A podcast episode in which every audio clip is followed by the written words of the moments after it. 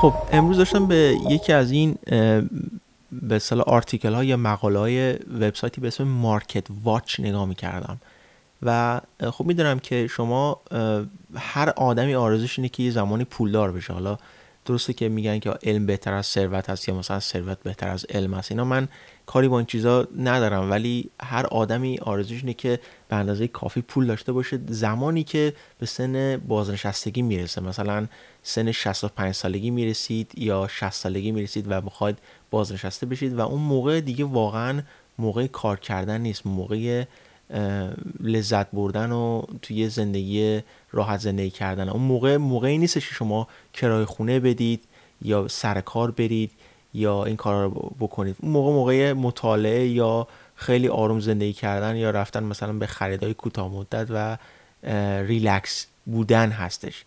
و خب تو این مجله MarketWatch یه چیزی نوشته بودش که نوشته بود که کارهایی که شما باید انجام بدید در زمانی که به سن 35 سالگی می‌رسید. نمیگم که مثلا سن بازنشستگی ولی قانونی رو نوشته بودش که مثلا شما موقعی که به سن 35 سالگی می‌رسید بعد چه کارهایی رو انجام داده باشید. و تو این مقاله نوشته بود کارهایی که شما باید انجام بدید تا سن 35 سالگی چیا هستش. یکی از کارهایی که نوشته بود برای اینکه شما تو سن بازنشستگی راحت بتونید زندگی کنید اینه که تا سن 35 سالگی شما باید حداقل دو برابر دستمزد سالیانتون رو به اصطلاح سیف کرده باشید یا ذخیره کرده باشید. یعنی چی؟ یعنی که شما وقتی که به سن 35 سالگی می‌رسید برفرض اگر شما سالی سی هزار پوند درآمدتون هست سی هزار دلار یا سی هزار اصلا تومن یا هر چیزی سالی دارم میگم نه ماهی. اگر شما ماهیانه می‌خواید حساب کنید باید ضرب در دوازده کنید دیگه. اگر سالی سی هزار دلار مثلا دستمزد شما هست تا سن 35 سالگی بعد 60 هزار دلار ذخیره ارزی داشته باشید یا اصطلاح سیوین یا به اصطلاح تو قلکتون یا تو بانکتون یا هر جایی که میگید به اصطلاح ذخیره کرده باشید. این به خاطر چی است؟ به خاطر اینکه زمانی که شما به سن 65 سالگی می‌رسید این مبلغ تا 8 برابر میشه. یعنی شما تا سن سی از سن مثلا زمانی که کار رو شروع می‌کنید حالا 20 سالتون هست یا 30 سالتون هست فرق نمی‌کنه. من 30 سالگی کار شروع کردم و الان 32 سالم هستش و میگن تا سن 35 دو برابر دستمزدتون رو باید ذخیره کرده باشید و سن 40 سالگی سه برابرش و همینجوری ذخیرتون 45 سالگی 4 برابرش و 50 سالگی 6 برابرش و 55 سالگی 7 برابر و 60 سالگی 8 برابر. پس حالا تا سن مثلا 67 شما می‌تونید 10 برابر سیف بکنید و شما میگید خب من هنوز نتونستم شاید دو برابر این مبلغ رو ذخیره کنم چطوری تو حالا سنم 40 سالگی هست یا مثلا 35 36 سالگی هستش. چیکار کنم؟ خب این شما وقتی که پولی رو ذخیره می‌کنید حالا این قانونشه دیگه. میگن که شما وقتی پول رو ذخیره می‌کنید بعد از اون پول پول در بیارید. نمیشه که شما مثلا فرض بکنید که سال سی هزار پون پول در میارید. نمیشه که اون پول رو بذارید توی بانک و روش آب خنک بخورید و هیچ کاری با اون پول نکنید. شما وقتی که پولی در میارید اصلا قانون اینه که از پول باید پول در آورد و خب توی انگلستان یا جاهای مختلف مثل آمریکا میگن کامپاوند اینترست یا ذخیره مثلا سود. حالا تو ایران میگن سود ولی جای دیگه میگن کامپاوند اینترست یعنی شما موقعی که 30 هزار 60 هزار پول دارید خب میرید یک آپارتمان مثلا می‌خرید. حالا با کامپاوند اینترست یا مثلا چیزهای دیگه کاری ندارم. مثل سود اینا کاری ندارم. توی مثلا این کشورهایی که ما زندگی کنیم زیاد سود به صلاح با آدم روی پول آدم نمیدن. حالا مثلا شما می‌تونید با پولتون چیکار بکنید؟ بر فرض 60 هزار پول پول دارید و شما می‌تونید مثلا یک آپارتمانی می‌خرید مثلا توی شهرستان. اون آپارتمان 60 هزار پوند تا سن 40 سالگی میشه چقدر؟ 100 هزار پوند. خب میشه سه برابر و همینجوری تا سن 45 سالگی میشه چهار برابر و همینجوری میره بالا. و شما همینجوری که دارید پول در میارید و از اون آپارتمانتون پول در میارید و می‌تونید ازش دوباره پول در بدی آپارتمان دیگه بخرید. یا مثال دیگه شما مثلا پولتون رو می‌ذارید توی بانک و اون پول باید از همون پول پول در بیارید که اون پولتون بشه دو برابر یا یک و نیم برابر. و چیز داریم به نام حالا من اینجا دارم مثلا تایپ می‌کنم compound interest و این compound interest اینه که شما از سودتون می‌تونید سود در بیارید. توی ویکیپیدیا همینجوری که من جلوم گذاشتم دارم نگاه می‌کنم به زبان فارسی چی میگن؟ میگن بهره مرکب. و میگه نوشته که مثلا بهره مرکب نوعی بهره است که در آن میزان بهره به اصل سرمایه اضافه میشه و در نوبت های بعدی علاوه بر اصل سرمایه گذاری به بهره نیز بهره تعلق می‌گیره. یعنی به سود شما سود تعلق می‌گیره و این به اصطلاح قانون این چیز هست. حالا این توی این مقاله اینجوری نوشته بود و خب من 90 درصد با این موافقم و خب توی کشورهایی که ما اینجا هستیم و حتی داخل ایران خیلی تو کلشون افتاده که برن دانشگاه مثلا برن درس بخونن یه پولی رو بدن و یه مدرکی رو بگیرن. و خب به رشته ما که می‌رسه مخصوصا به رشته ما رشته ما هیومانیتی نیست. هیومانیتی سابجکت هایی هستش که مثلا مثل فلسفه مثل نمی‌دونم آدم شناسی زیست شناسی نمی‌دونم چیزهایی که شما باید یک مدرک دکترا ازش بگیرید تا ازش خوب در بیاد بیرون. مدرک دیگه فوق لیسانس هم دیگه جوابگو نیست. باید دکترا بگیرید. به اینا میگن subject های humanity subject ما science هست یا subject practical هست و توی تمام این شرکت هایی که شما می‌خواید استخدام بشید به هیچ نوع نگاه به به مدرک چیزتون نمی‌کنن. مدرک دانشگاهتون نمی‌کنن. و اینو از من قبول کنید. و اگرم نگاه بکنم فقط به عنوان یک چیزی بالاتر از اون تجربه شما نگاه می‌کنن. یعنی اول برای اینا تجربه مهمه. شما می‌تونید با تجربه مثلا تجربه جاوا اسکریپت یا مثلا تجربه PHP یا تجربه روبی یا هر چیز دیگه وارد صنعت کار بشید. و اگر مدرک دانشگاه هم داشته باشید که چه بهتر روش میاد. ولی اگر نداشته باشید چیزی از شما کم نمی‌کنه. و خب این چرا اینو دارم میگم به شما؟ اینو به خاطر این دارم میگم به شما که نمی‌دونم حالا توی کجای زندگی تمام مثلا حالا داخل کشور ما ایران و حتی این کشور اینجا ربطی به داخل ایران خارج نداره. حتی اینجام آدما هستن به همین حالت که میگن که خب مدرک داشته باشیم خیلی خوبه. آره توی گفتم خیلی از سابجکت ها این خیلی صدق می‌کنه. ولی شما وقتی که میرید دانشگاه و از دانشگاه میاد بیرون حالا اینجا یک طرحی وجود داره. مثلا طرح مثلا student loan یعنی وامی که شما از دولت می‌گیرید و موقعی که دستمزد شما سالی 21 هزار پوند میشه شما باید اون وام رو به دولت انگلستان برگردونید و یواش یواش ارو نه که برگردونید خودشون ارو دستمزد شما کم می‌کنن.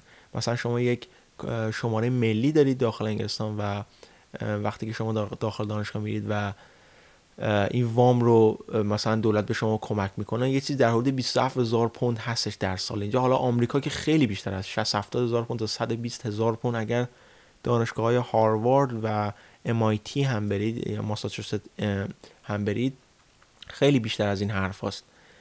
حالا من از داخل انگلستان میگم مثلا 27 هزار پوند که در سه سال تموم شد حالا این فقط برای مدرک لیسانس هست و مدرک فوق لیسانس هم شما باید 27 هزار پوند دیگه بدید که ببینید چقدر میشه. مثلا میشه 50 هزار پوند مدرک دکترا که دیگه خدمتتون عرض نمی‌کنم. خیلی بیشتر از این حرف هست.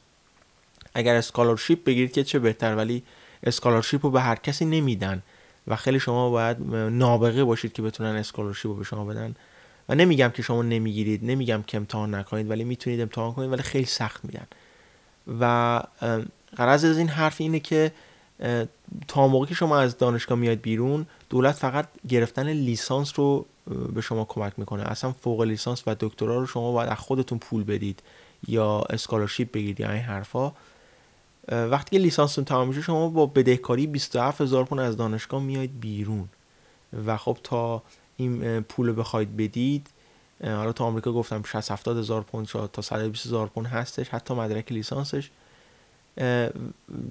دولت میگه که وقتی که حقوق شما کار پیدا نکردید من این رو از حقوق شما کم نمی کنم ولی وقتی که شما کار پیدا کردید و دستمزد شما از 21 هزار پوند در سال بیشتر رفت 21 هزار پوند در سال پولی نیستش. دستمزد یک برنامه نویس داخل انگلستان از 35 هزار پوند وقتی از دانشگاه میاد بیرون تازه شروع میشه. الان میگم 30 هزار پوند 35 هزار پوند شروع میشه.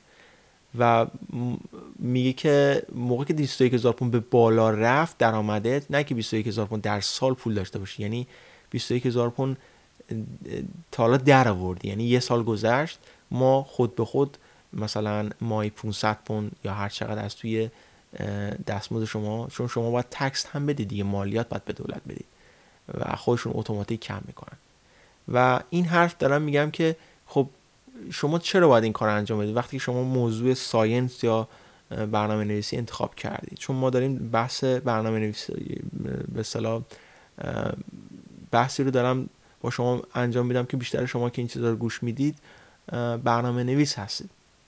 چرا باید این کار انجام بدید؟ شما اگه تصور بکنید وقتی شما دانشگاه میرید یا هر, هر, هر کدوم دانشگاه میرید تمامی کتاب های اون تمامی کتاب ها تمامی اون منبعایی که شما می‌خواید داخل اون دانشگاه وجود داره. حالا دانشگاه خارج از کشور رو بیشتر عرض می‌کنم داخل داخل از کشور هم هستش. مگر اینکه سانسور شده باشه. ولی اگر شما دقت بکنید وقتی شما داخل اینترنت میرید یا اینترنت آزاد دارید تمامی اون منبعی رو که شما می‌خواید داخل اینترنت هست. شما اگر از یوتیوب بگیرید هر چی که شما بخواید شما از اینکه چطوری یک گره کروات رو بزنید داخل یوتیوب وجود داره. چطوری یک مثلا موبایلتون رو تعمیر بکنید. چطوری یک کفش خوب بپوشید. چطوری یک برنامه‌نویس Python بشید. چطوری نمی‌دونم یک والیبالیست بشید. چطوری یک من خودم مثلا به شخصه سه هفته پیش یاد گرفتم چطوری پینگ پونگ بازی کنم مثلا. چطوری یک bat پینگ پونگ رو داخل دستم بگیرم که هیچ وقت مثلا خوب بازی نمی‌کردم و خیلی راحت تونستم یاد بگیرم. یعنی شما هر چیزی که داخل هر چیزی که به ذهنتون می‌رسه داخل اینترنت وجود داره و مجانی هست. یعنی هیچ پولی احتیاج نداره بدید. YouTube Google و هر چیزی که شما بخواید بخواید یاد بگیرید اونجا مجانی هست. هیچ چیزی احتیاج نداره که شما پول بدید حتی.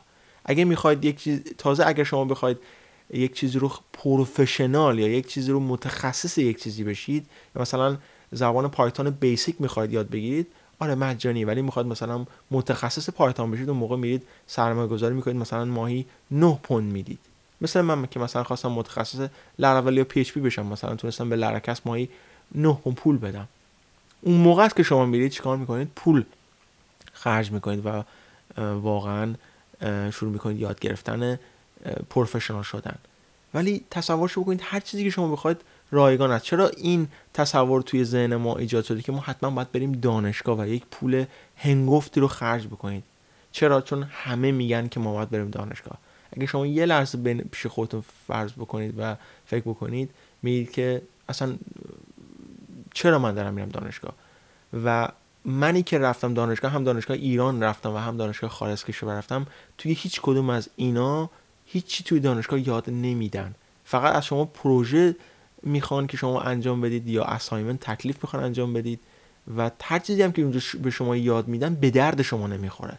یعنی به من operating system یاد دادن networking یاد دادن و اینا general knowledge بود و ازش exam هم گرفتن قبولم شدم. ولی اینا چیزایی نبودش که مثلا من دوازده سالم بود داخل ایران نمی‌دونستم مثلا. می‌دونی چی میگم؟ و خب اینا رو همه رو تونستیم مثلا مثلا exam CCNA گرفتن مثل networking و اینا. اصلا تا حالا به درد من نخورد. یک ذره هم به درد من نخورده من نمیام بگم که آه دروغ بگم که بگم او چه دانشگاه خوبی چه امتحانایی گرفت. واقعا به درد خورد. نه. حالا این همه داخل ذهنی همه داخل ذهنیت همه افراد هستش که میگن که او بعد بریم دانشگاه حتما یک مدرکی بگیریم. حتما یک به ما, به ما بگن مهندس نرم افزار. نه اینا تایتله اینا همه به صلاح بهش میگن لقب گرفتنه. اون مهندس نرم افزار خود شما به خود شما میگید که خیلی به خیلی از آدما میگید که من software engineer هستم یا میگن ها؟ اصلا نمی‌دونم شما در رابطه با چی صحبت می‌کنید اصلا انگشت به دهن میمونم. میگن software engineer چی هست؟ اصلا شما چی درست می‌کنی؟ اون موقع است که شما بگید آ من وبسایت درست می‌کنم. بعد میگن آ وبسایت چجوری درست می‌کنی؟ حتما میری با کامپیوتر صحبت می‌کنی و وبسایت خودش ساخته میشه. اصلا هیچ کس هیچ ایده ای نداره که شما دارید چیکار می‌کنید. و دانشگاه به شما این لقب میده. اونی هم که می‌دونه شما چیکار می‌کنید مثلا شما دو تا مهندس نرم افزار نمیاد برید مثلا جلو همدیگه نمیان بگن که سلام حالت چطور خوبی؟ من مهندس نرم افزار هستم. تو چی کاره هستی؟ اونم میگه سلام منم مهندس نرم افزار هستم.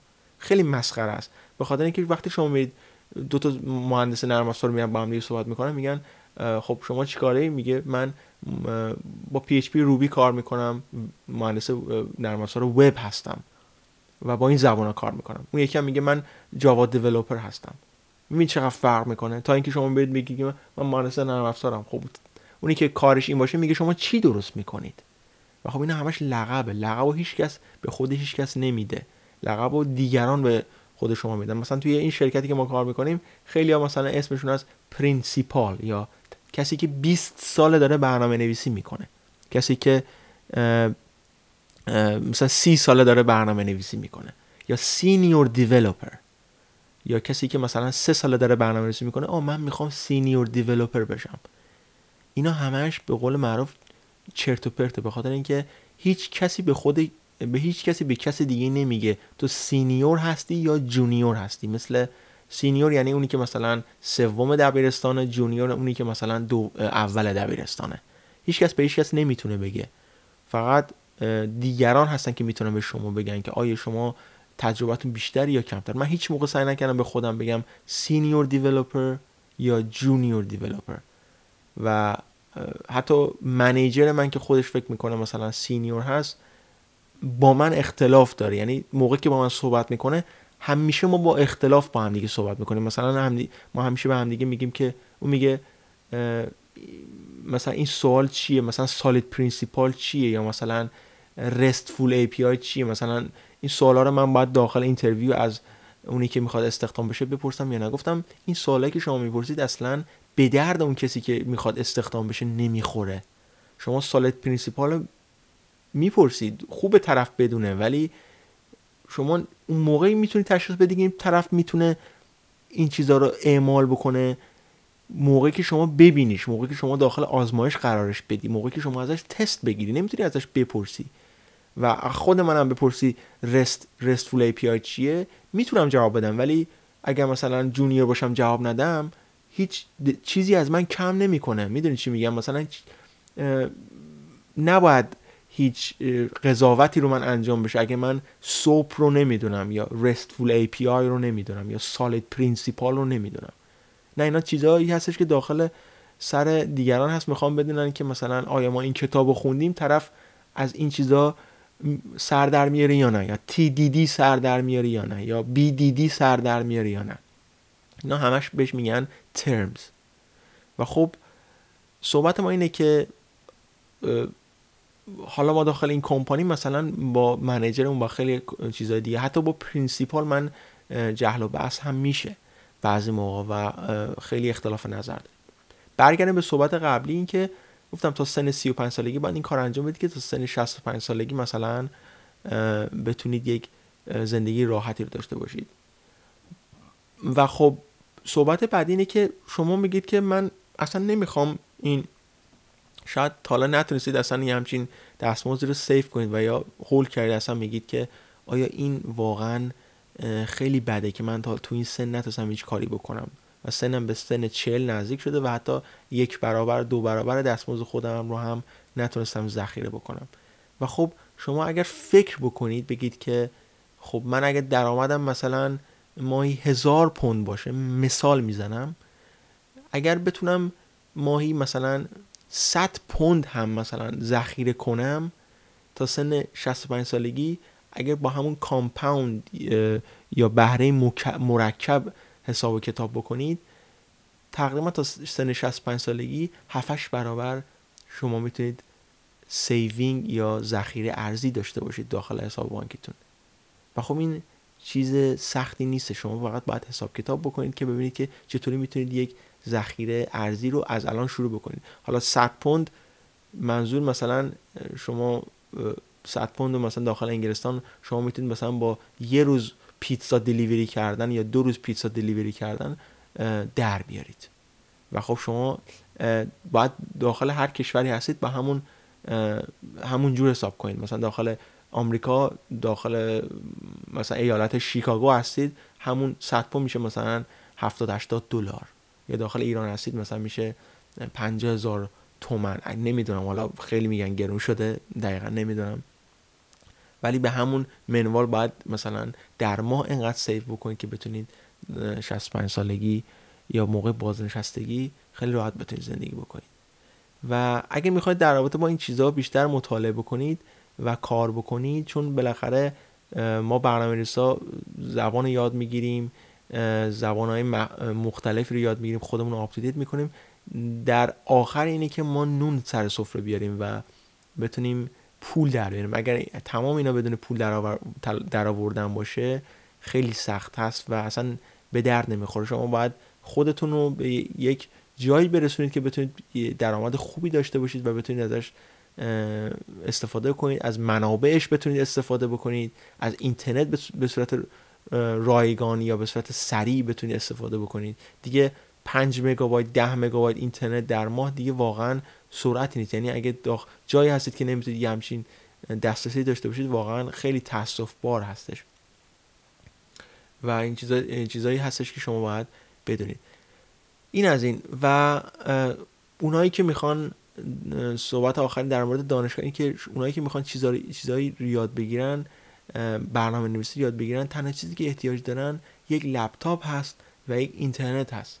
شما به هیچ کتابی احتیاج ندارید. دانشگاه کارهایی که انجام میدن با ما اینه که یه جورایی ما رو مجبور می‌کنن که به اصطلاح بریم دنبال یاد گرفتن این. به ما ابزار میدن که بتونیم یه چیزی رو یاد بگیریم. و در آخرش این خود ما هستیم که میریم دنبالش. پس بچه بدونید که کسی نمی‌تونه ما رو مجبور کنه. ما خودمون می‌تونیم بریم دنبال یه کاری. خودمون باید بریم دنبال یه کاری و اون چیزی رو یاد بگیریم. اگر شما مثلا رانندگی نمی‌دونید صبر نکنید. حالا این این هم بگم که خیلی مهمه اتفاقا. اگر شما مثلا رانندگی دارید می‌خواید یاد بگیرید صبر نکنید که با پسرموتون مثلا برید رانندگی یاد بگیرید. اگه می‌خواید برنامه‌نویسی یاد بگیرید صبر نکنید که مثلا داداشتون هم بیاد با شما منتظر اون بشید. و اون با شما بیاد یاد بگیره. آره رفیق و دوست داشتن خیلی مثلا بغل هم دیگه کارهایی که می‌خواید انجام بدید خیلی مهمه خیلی خوبه. ولی خودتون رو عادت به هیچ کسی ندید داخل زندگی. یعنی